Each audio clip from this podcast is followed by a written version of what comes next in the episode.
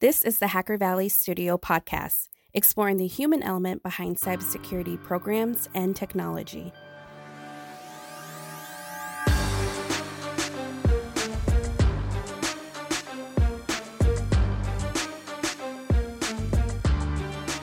What's going on, everyone, and welcome back to the Hacker Valley Studio podcast.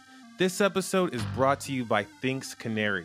If you found yourself part of any type of breach, you've probably found out way too late, or even worse, you haven't found out yet.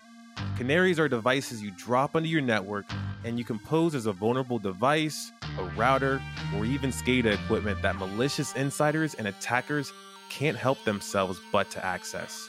Canaries don't require any maintenance and they set up in under four minutes, and that's it. After attackers betray their presence by tripping over them, you receive one high fidelity alert to let you know that badness is happening. Thinkst Canaries have been deployed in all seven continents, and they should be in your environment too. If you want to check out what all the experts in our industry are saying about Thinkst, you can visit them at canary.tools forward slash love. You can also watch a webinar on their website. Check them out at canary.tools and tell them Hacker Valley Studio sent you. In this episode, we've brought back Charles Nwatu. We talk about living life and meeting everyone with grace. We talk about being black in technology and also being black men in society. We cover a wide variety of things. We really dive deep into Charles's background, but we also share some things about Chris and I and also talk about our experiences in life and technology also. Can't wait for everyone to check out this episode. And if you love this content, visit us at hackervalley.studio and also support us on Patreon at patreon.com forward slash Hacker Valley Studio. Let's jump right into it. What's going on, everybody? You are in the Hacker Valley studio with your hosts, Ron and Chris. Yes, sir. Welcome back to the show. Glad to be back again with an honorable guest. He's been on the podcast before, episode seven, if you haven't listened to it. We have Charles Nwatu. We have someone that practices security with grace. Charles, you have a very distinguished background. We'll jump into all of that, but welcome back to the show. Uh, first off, gentlemen, thank you for having me again. It's always a pleasure to talk to you all. Yeah, man, I, I'm I was so glad to see that this was on my docket for today. I, I love having conversations with you. Our listeners love hearing about the the wisdom that you convey, both from yourself and from your wife. Um, just super excited. Instead of doing the normal like, what's your background, this, that, and the other, I'd love to hear about your social background. Like, where where do you come from where do your your morals come from where does your heart and your your passion for people actually come from i'd love to hear about that that's an interesting question chris i think for me personally i think that's founded by my, my, my morals around family and just being good stewards to people that are around you for the loved ones that are around you and growing up uh, in a Nigerian household, there are certain expectations that you sort of have to have and do. And I think part of that was just instilled in me from seeing how my parents work, seeing how my father behaved and acted in the household, and how the relationship that my parents have sort of really formed me. And then the fact that I have brothers and sisters and understanding the relationship of being the oldest and sort of caring and worrying about them sort of really guides how I like how I established my like as version 1.0 of my thinking. Yeah. And I think the biggest change for me probably came when I got married. I, I think for me personally, that before marriage, I was very tied into my work, but being able to share this thing we call life and the journey of this life with someone who, who loves you for all your faults, praises you for all the good things, and is willing to work with you to get better and, and, and calls you out. I, I couldn't ask for a better partner in this dance called life than my wife, Lucilla.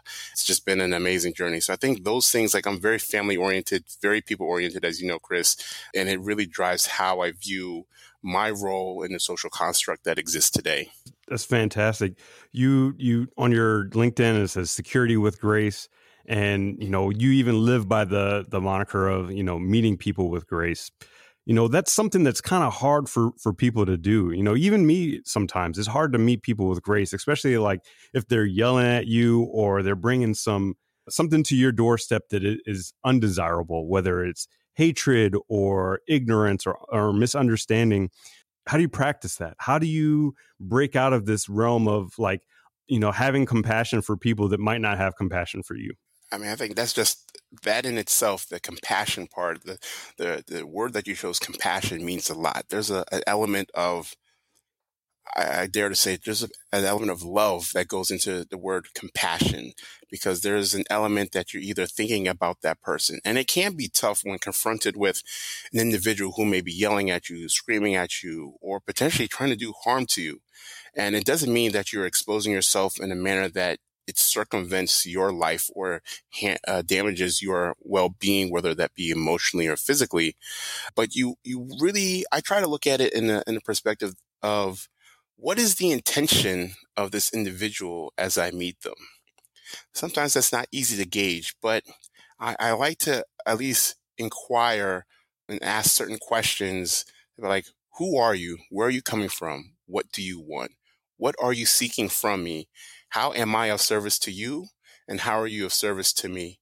And I think using the word service is, is powerful in that sense because there's something that you're willing to do or you can coordinate to do for a person and, and that act of service and act of goods is, is something that I think mainly has been instilled in, with me through my relationship with my wife you know, I, uh, Chris, I, I, talk highly of her because she's the one that sort of directs me in terms of that wisdom.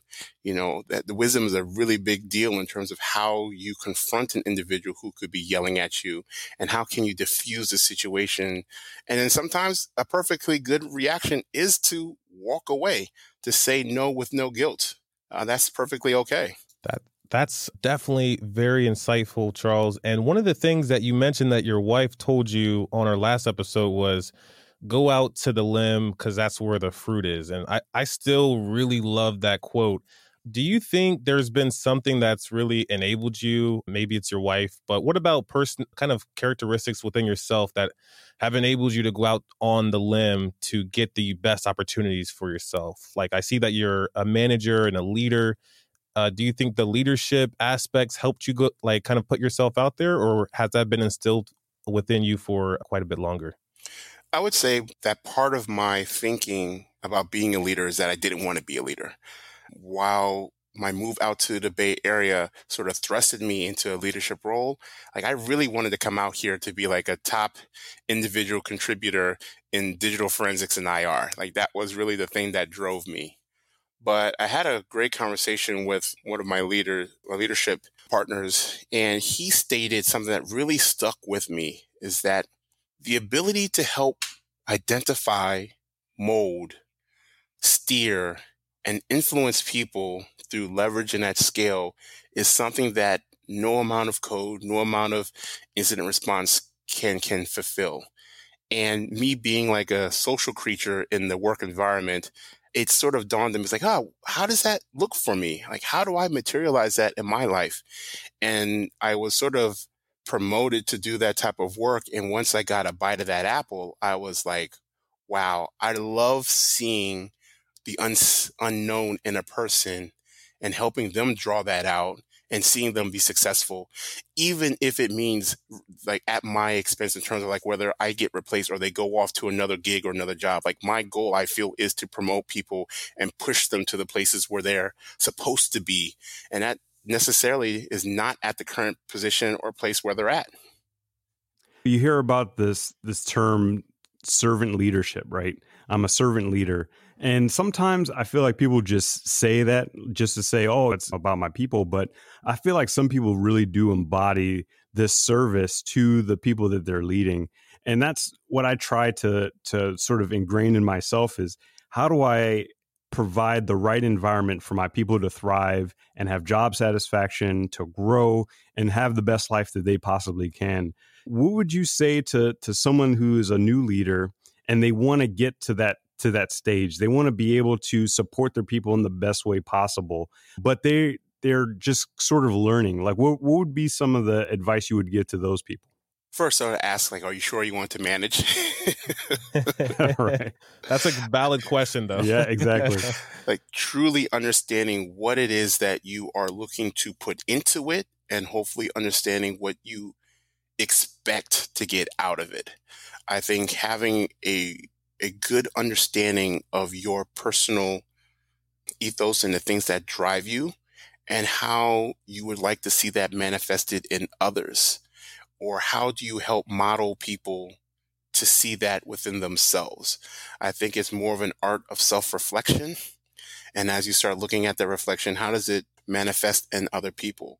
Because it's a bi-directional street. There are things that i would hope people would learn from others for which you can provide to them because if you're always seeking to learn and help people grow, there is that mutual uh, symbiotic relationship that exists that's hopefully beneficial for both parties.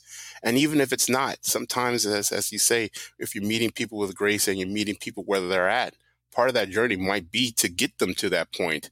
So that's okay too. I'm going to switch gears a little bit. One other thing that you have in your LinkedIn tagline. So we just talked about security with grace. I kind of asked some questions, and so did Chris about team building and kind of leadership topics. But you have music lover there.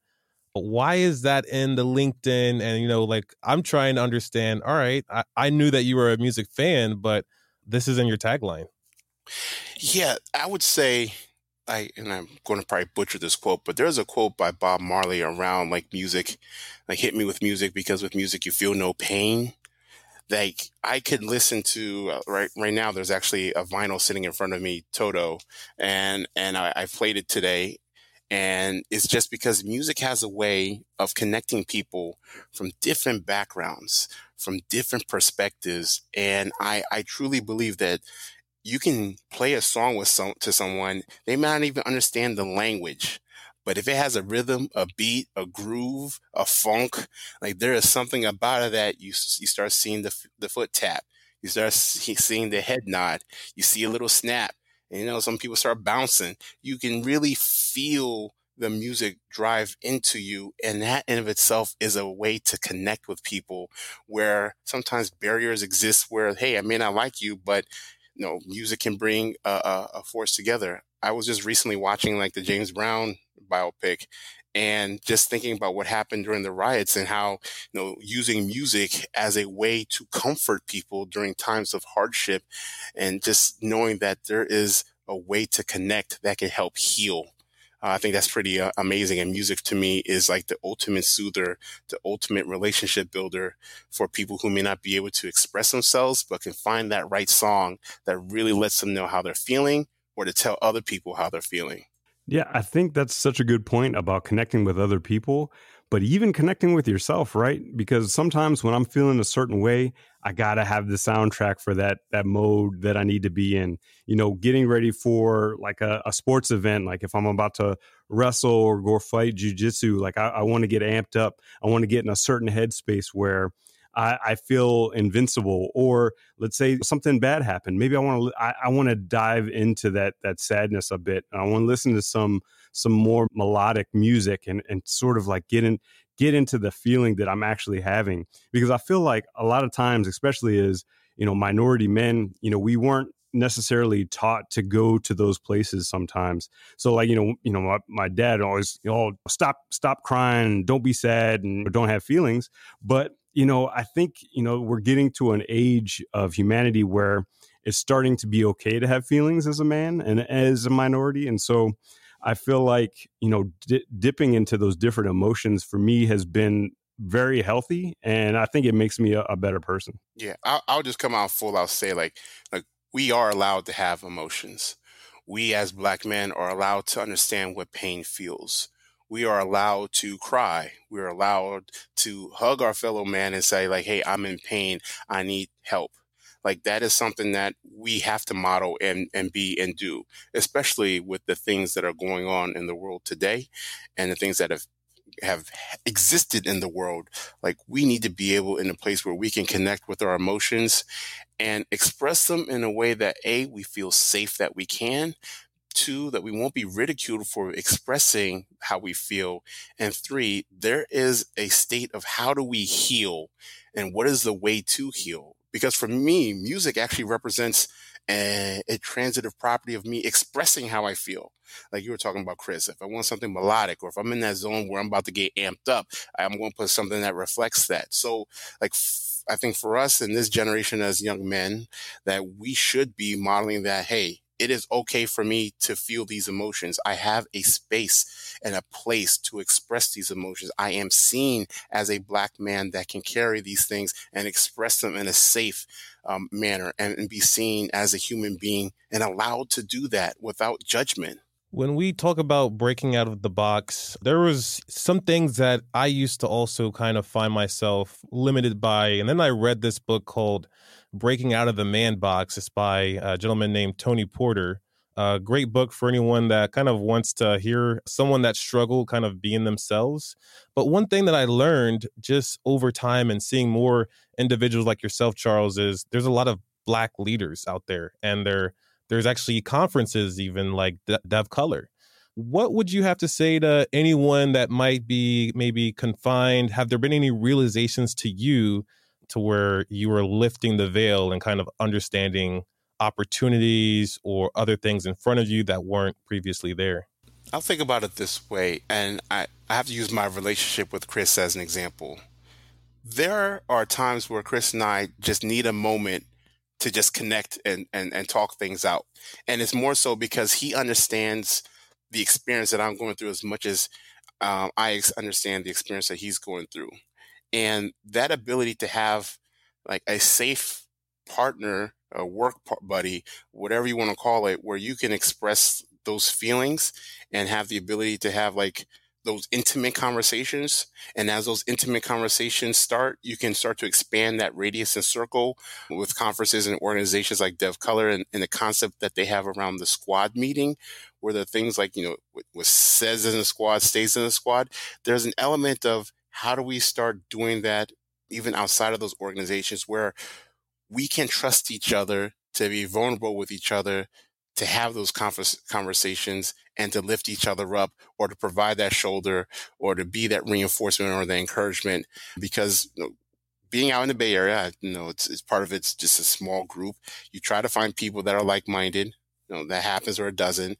But I've been fortunate enough to have met uh, Chris and his family and he has met my family and we hit it off in a way that I think allows us to almost complete each other's thoughts. Like I consider Chris like a brother in, in, in very aspects because the, the level of clarity, transparency, and vulnerability that I've expressed to him, I could not replace it with anything else. And I'm very thankful, very appreciative of having him in my life.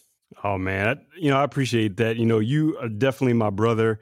You know, our families we're we're like just one big family, and really it, it's really hard to replicate.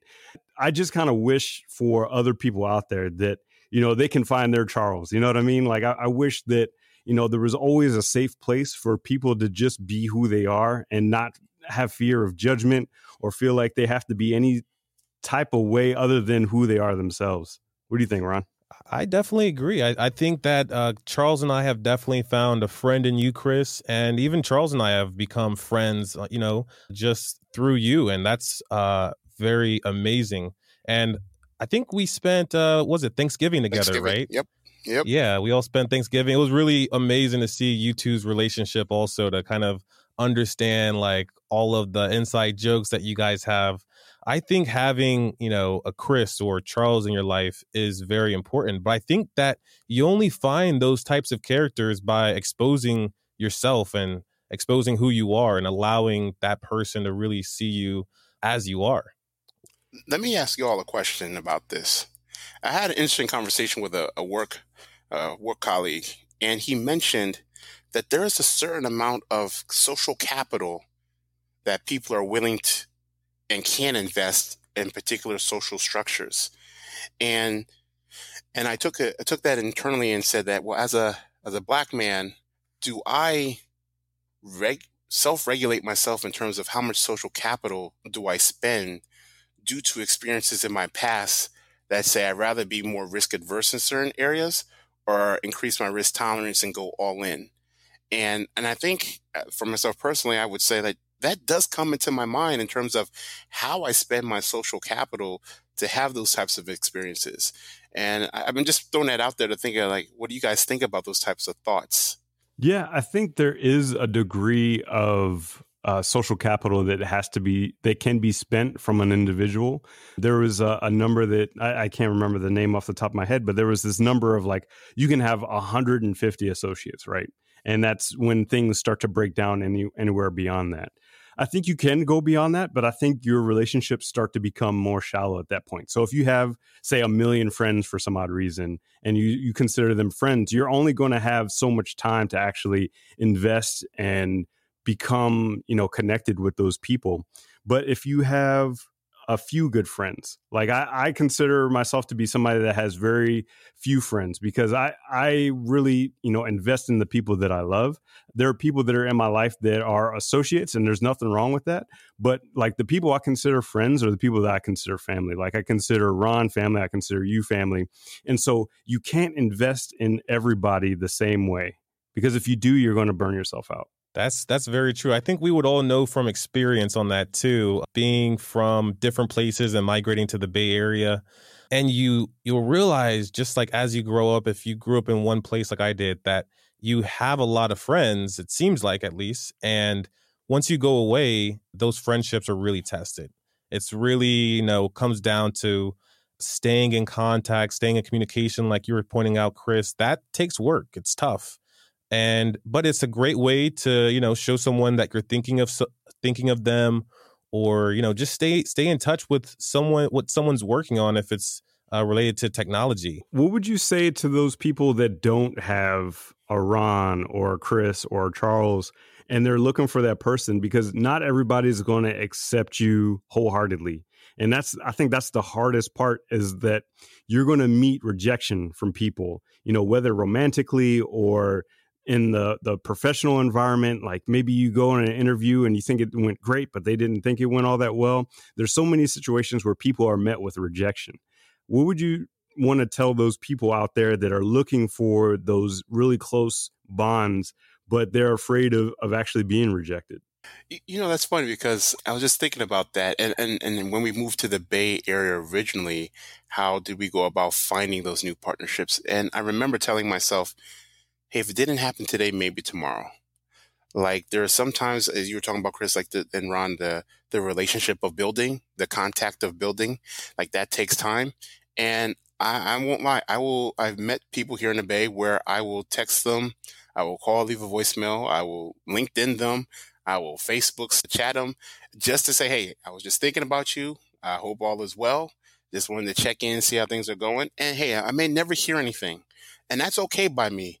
I look at it as planting seeds. I'm okay with it because at the end of the day, um, the people that respond and you start that process of building that type of relationship, whether it's an associate or whether it's like a, a person that you can call, hey, brother, sister, you know, like whatever you want your word to be, it, it's got to start from somewhere. Like you have to, someone has to plant the seed. Someone has to be willing to put in the work. There has to be a growth period where that harmonizes between the individuals or the families or, or the, the co-workers it, it, has to start with that single step. And i'm okay being rejected because i always tell myself well maybe not today try again tomorrow it's not the right person. Maybe there's someone else out there for me. So i just I just take it like like that. You know what comes to mind is wealth. I think kind of going back to your question about social capital I think that the wealthiest people, when it comes to their social interactions, friends, acquaintances, are the ones that have the best relationships with themselves. I think when someone is confident in themselves or or just believes in themselves enough, it really makes people more apt to believe in them, to be more friendly towards them. I know one of the biggest shifts that I saw after I moved to the Bay was I ran into some of the same things that you ran into Charles where made some friends, followed up, didn't really hear back. But once I developed a much better relationship with myself, I started kind of doing things mindfulness related, like meditating. And I saw that people were more attracted to me. I was making more friends. Coincidentally, me and Chris started the podcast. But just by really investing in myself and a relationship with myself, it changed a relationship that I had with everybody else.